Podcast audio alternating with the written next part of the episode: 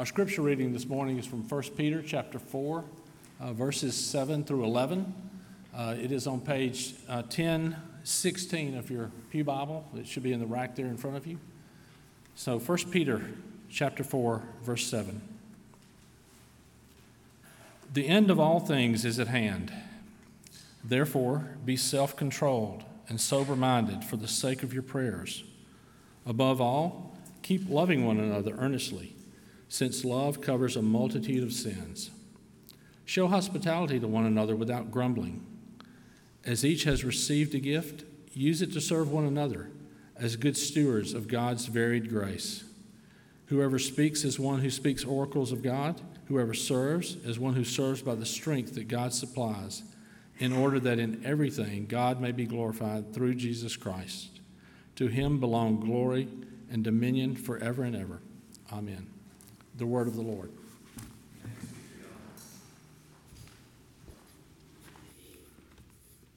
When I was in a seminary, a professor led us through a thought experiment uh, after he had been on an evangelistic walk with some friends.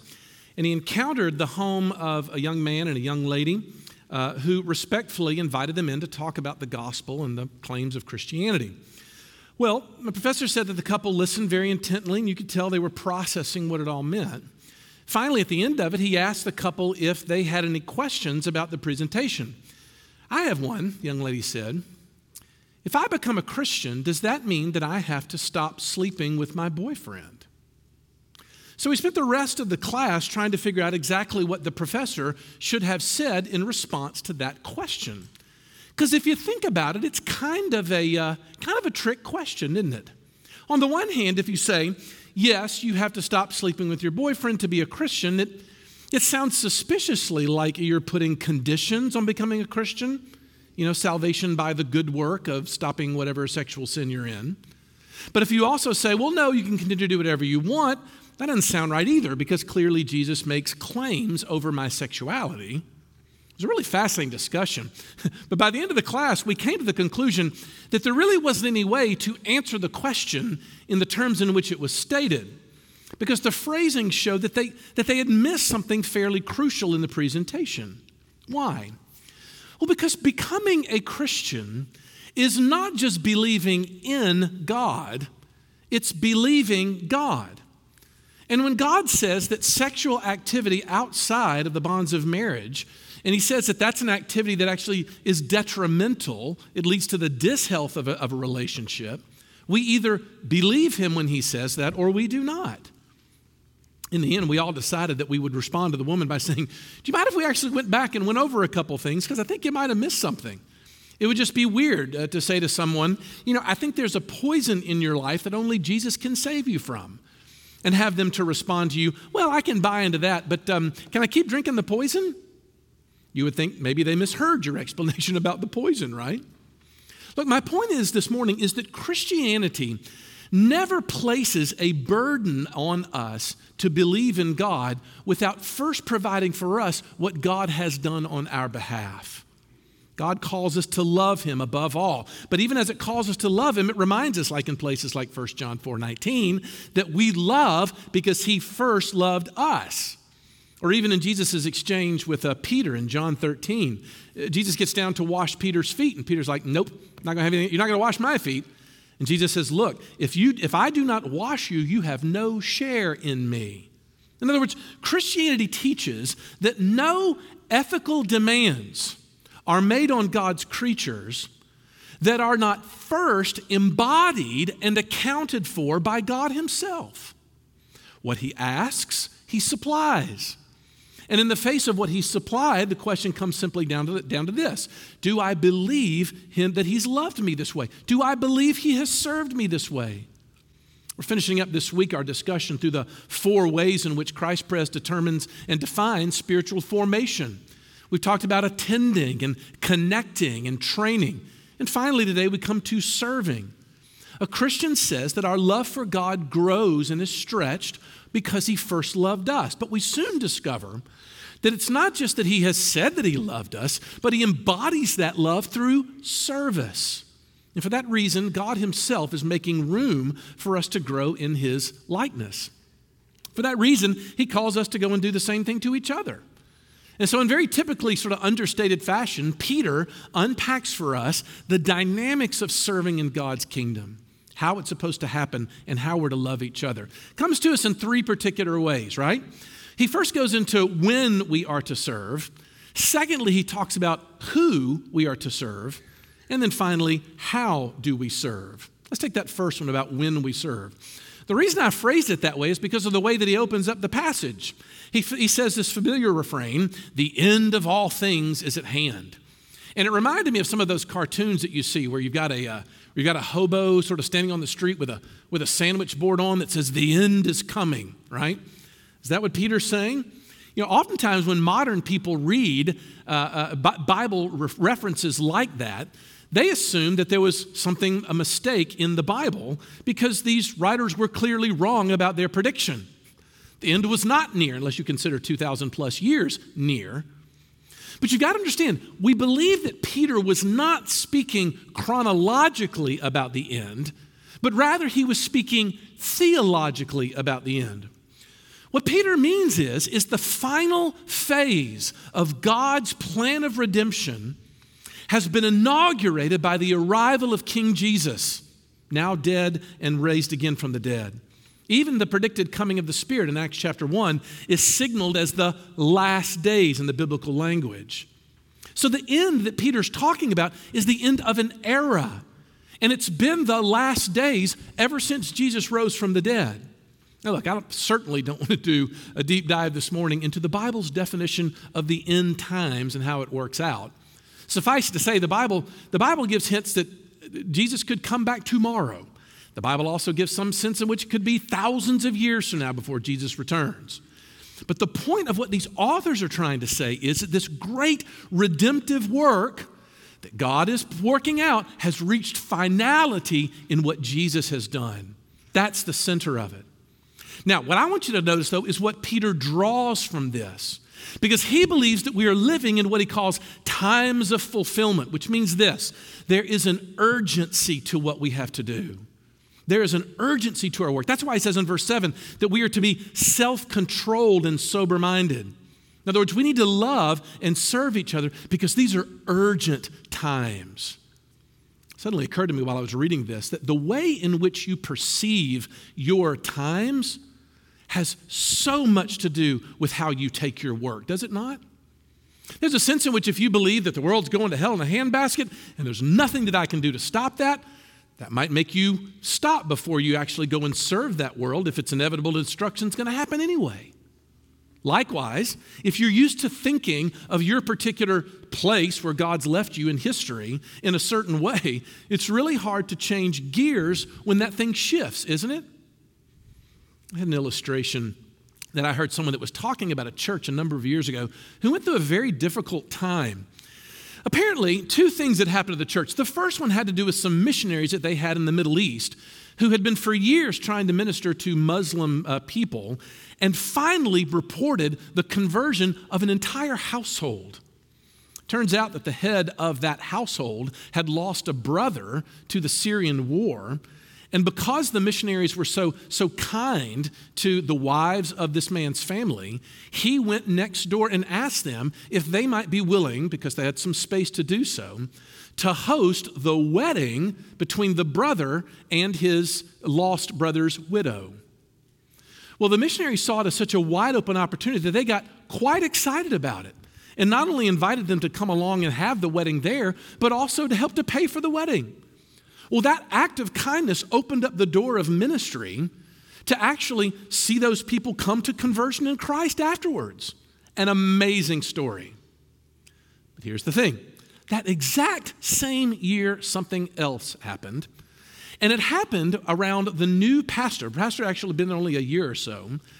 But he was sitting there at his home and was approached by some neighbor friends of his who happened to be a lesbian couple. The couple were about to get married because the laws had recently changed in their state. But they had a child who was confined to a wheelchair because she suffered from cerebral palsy. Well, she had befriended the pastor's child who suffered from the same affliction. The pastor carefully agreed, understanding exactly what their relationship was to their idea about the marriage. But they agreed that it would be good for the daughters to be able to have each other at the wedding.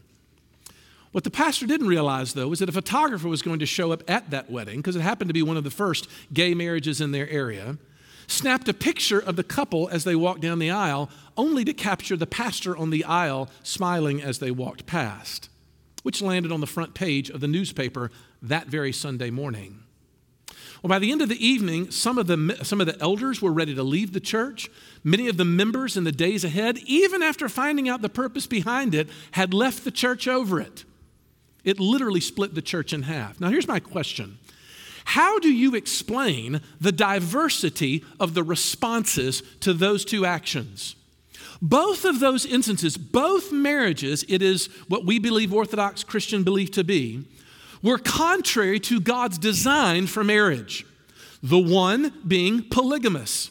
Though it was part of Islamic law, they found themselves able to breach that in order to reach people for that purpose. But the other one was of same sex marriage, which we would also look as being contrary to God's law.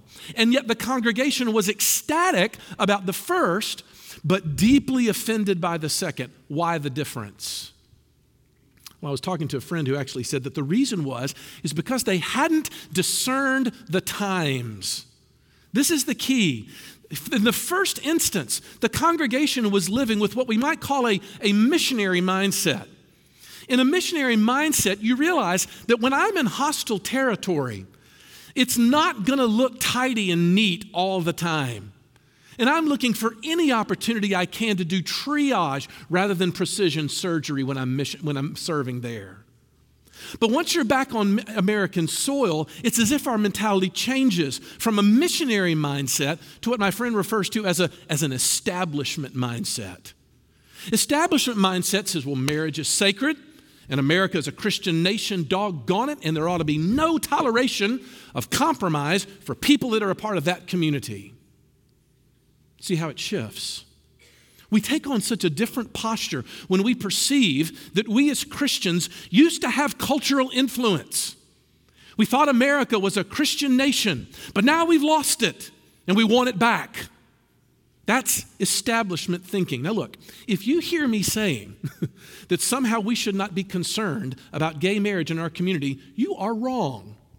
I'm simply suggesting that when Peter looks and says, the end of all things is near, he is putting us all in a missionary mindset. And that we ought to expect a measure of diversity when God's people go to reach out to the various communities that we believe need the gospel.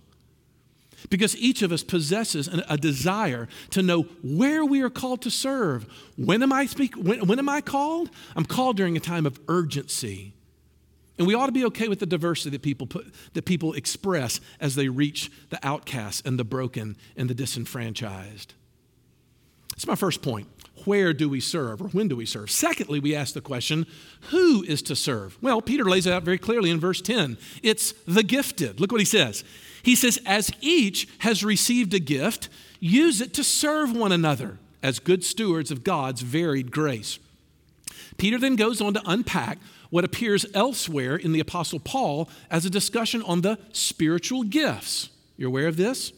That every Christian insists that God has uniquely gifted each believing person with an ability to serve in various ways.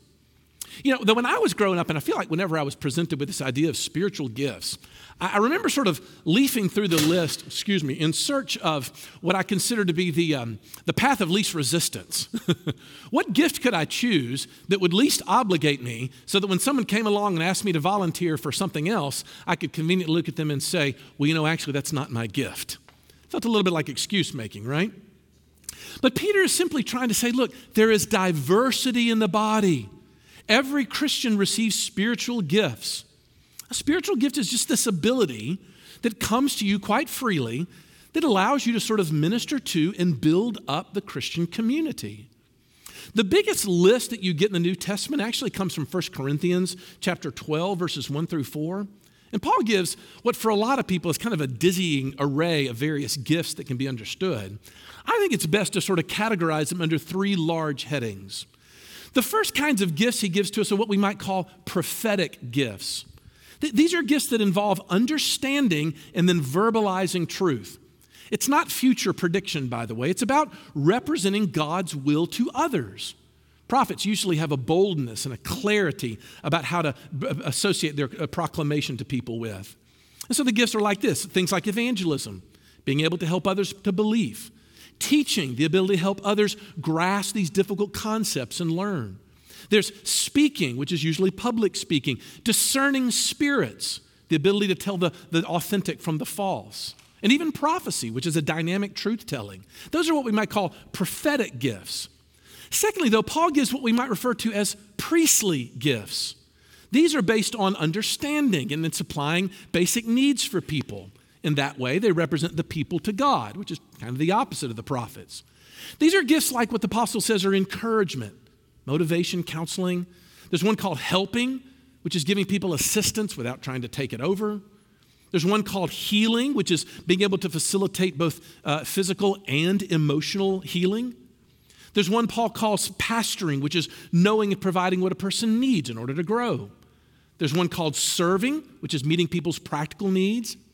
And finally, he describes something called mercy, which is this deep empathy you have when you watch other people suffer. But that's what we call priestly gifts. That's different from prophetic gifts. Finally, and thirdly, there's what we might call kingly gifts. These are gifts that are based on direction and, and group leading. They're related to things like wisdom and practicality and how we're moving forward.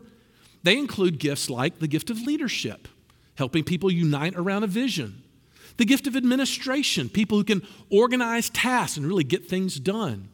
There's the gift of wisdom, which is creative problem solving. And then the gift of faith, which is the ability to clearly envision a goal that you're moving forward in. Now, why am I going through that big list? Well, because the Bible assumes that you and I are listening for those gifts and kind of trying on those gifts like, like we would a new suit to see which one fits. How has God gifted me? Where would He have me serve? Now, look, a couple quick thoughts before we move on to the last point that'll help us as you begin to think about this. The first one's this very rarely do gifts come as discrete things, disconnected from others. Most of the time, gifts come in a cluster, as it were. There's multiple things that we're good at doing. I think you see this oftentimes in, in church situations. I think it's true of Kurt and me. Um, there's sometimes there's pastors who both enjoy preaching, but they also enjoy the activity of administration and sort of getting things organized. On the other hand, you might have another pastor who enjoys teaching and preaching, but he really has a deep, powerful empathy and mercy. What's fascinating is, is churches oftentimes take on the personality of whatever the gifts are that that particular pastor has, which is all fine and good until we start to condescend on other people's way of doing it. Peter's giving us this so that we will be gracious to one another and know that there are ranges of giftedness that God does with everybody uniquely. Secondly, and this is important to say, it's very easy to get confused between what the Bible calls gifts of the Spirit and the fruit of the Spirit. The fruits of the Spirit are something that every Christian is supposed to have every one of. Gifts are varied in the life of believing people, but what oftentimes happens is we mistake someone's gift as if it was a spiritual fruit. Does that make sense? We see that someone's good at something and we, we sort of project on them spiritual vitality because they're so gifted. We can't do that. It very well may be that someone's extraordinarily gifted, but still not actually following what Jesus is really about. Judas comes to mind, one of the 12. Look, my question is simply this Have you ever worked through this? Have you ever spent some time figuring out where you are gifted to serve? Because once you do, it'll relieve you of a lot of guilt whenever we start passing around interest forms for how we can serve.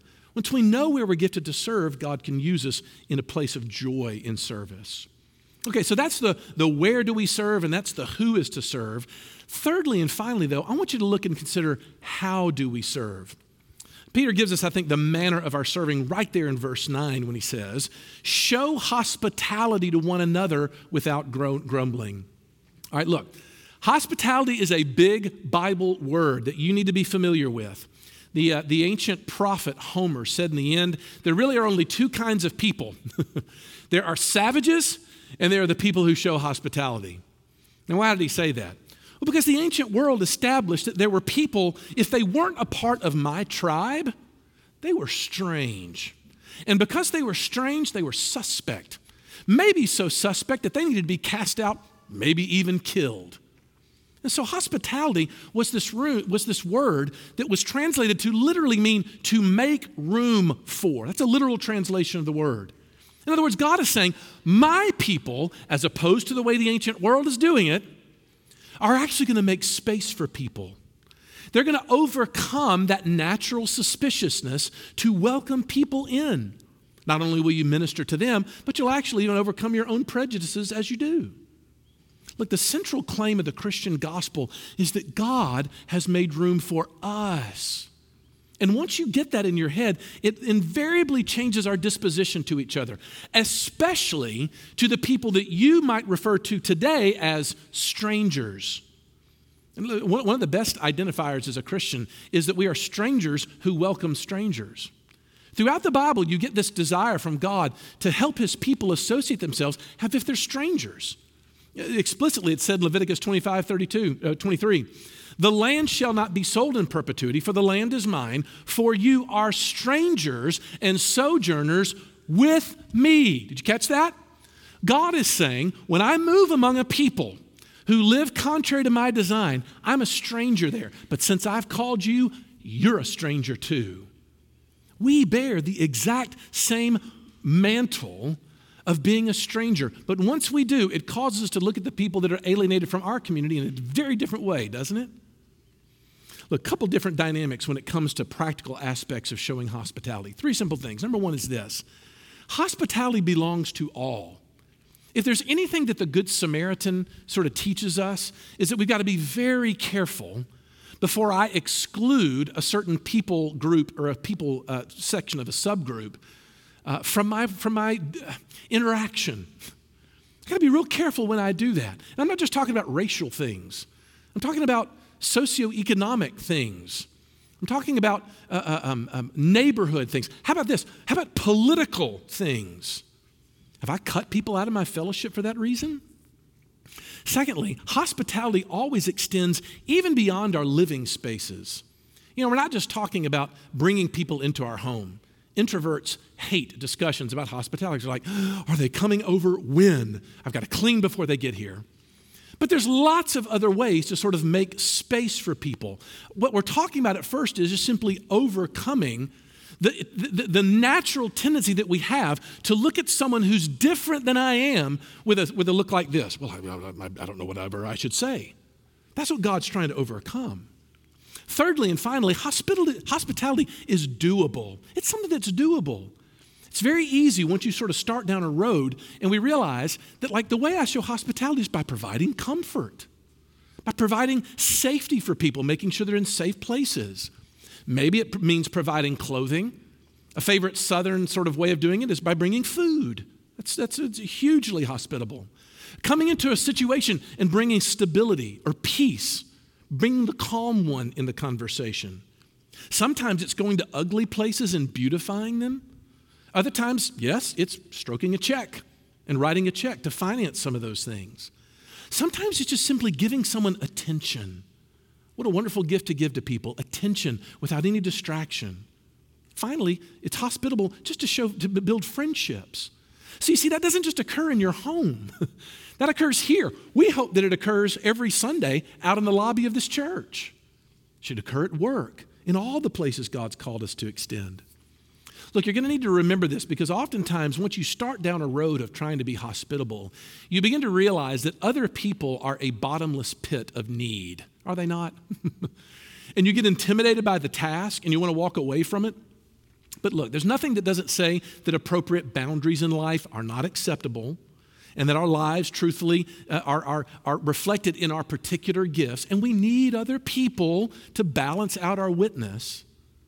But the truth of the matter is, our hospitality is the thing that ends up being transformational.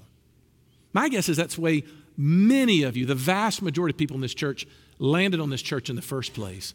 It's because someone made room for you in their lives. That's what draws people together and keeps them together by being enfolded.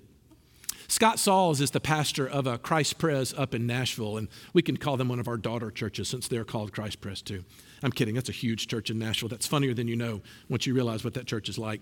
But he wrote a wonderful book called uh, Befriended, where he talks about a story of a woman named Janet, not her real name but she was a first time visitor, and she went to the nursery to drop off her two boys and then go to the service. Well, after the service, she came to collect the children, and uh, the nursery coordinator uh, sort of took her aside and uh, had a little bit of a talk with her because it turns out that there had been some issues during nursery.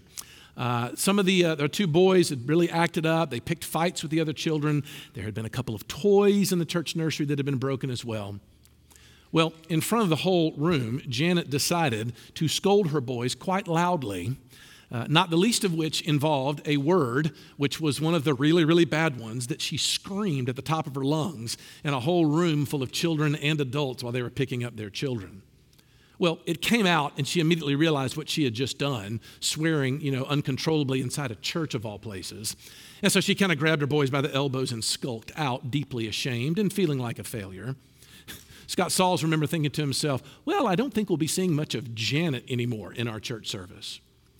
But the very next morning, Monday morning, he got a call from the nursery worker who asked if Janet had left her contact information uh, with the church. And it turns out she had. So the nursery worker sat down and wrote Janet a note. And Scott kept it because it went like this it said, Dear Janet, I'm so glad that you and your boys visited our church. Oh, and about that little exchange when you picked them up in the nursery, Let's just say that I found it so refreshing that you would feel freedom to speak with such an honest vocabulary in church. I'm really drawn to honest people, and you're clearly an honest person. I hope we can be friends. Love the nursery worker. well, it turns out that they did become friends. And Janet actually came back the next week, and then the week after that, and then the week after that. Two years later, guess who was the new nursery coordinator? It was Janet.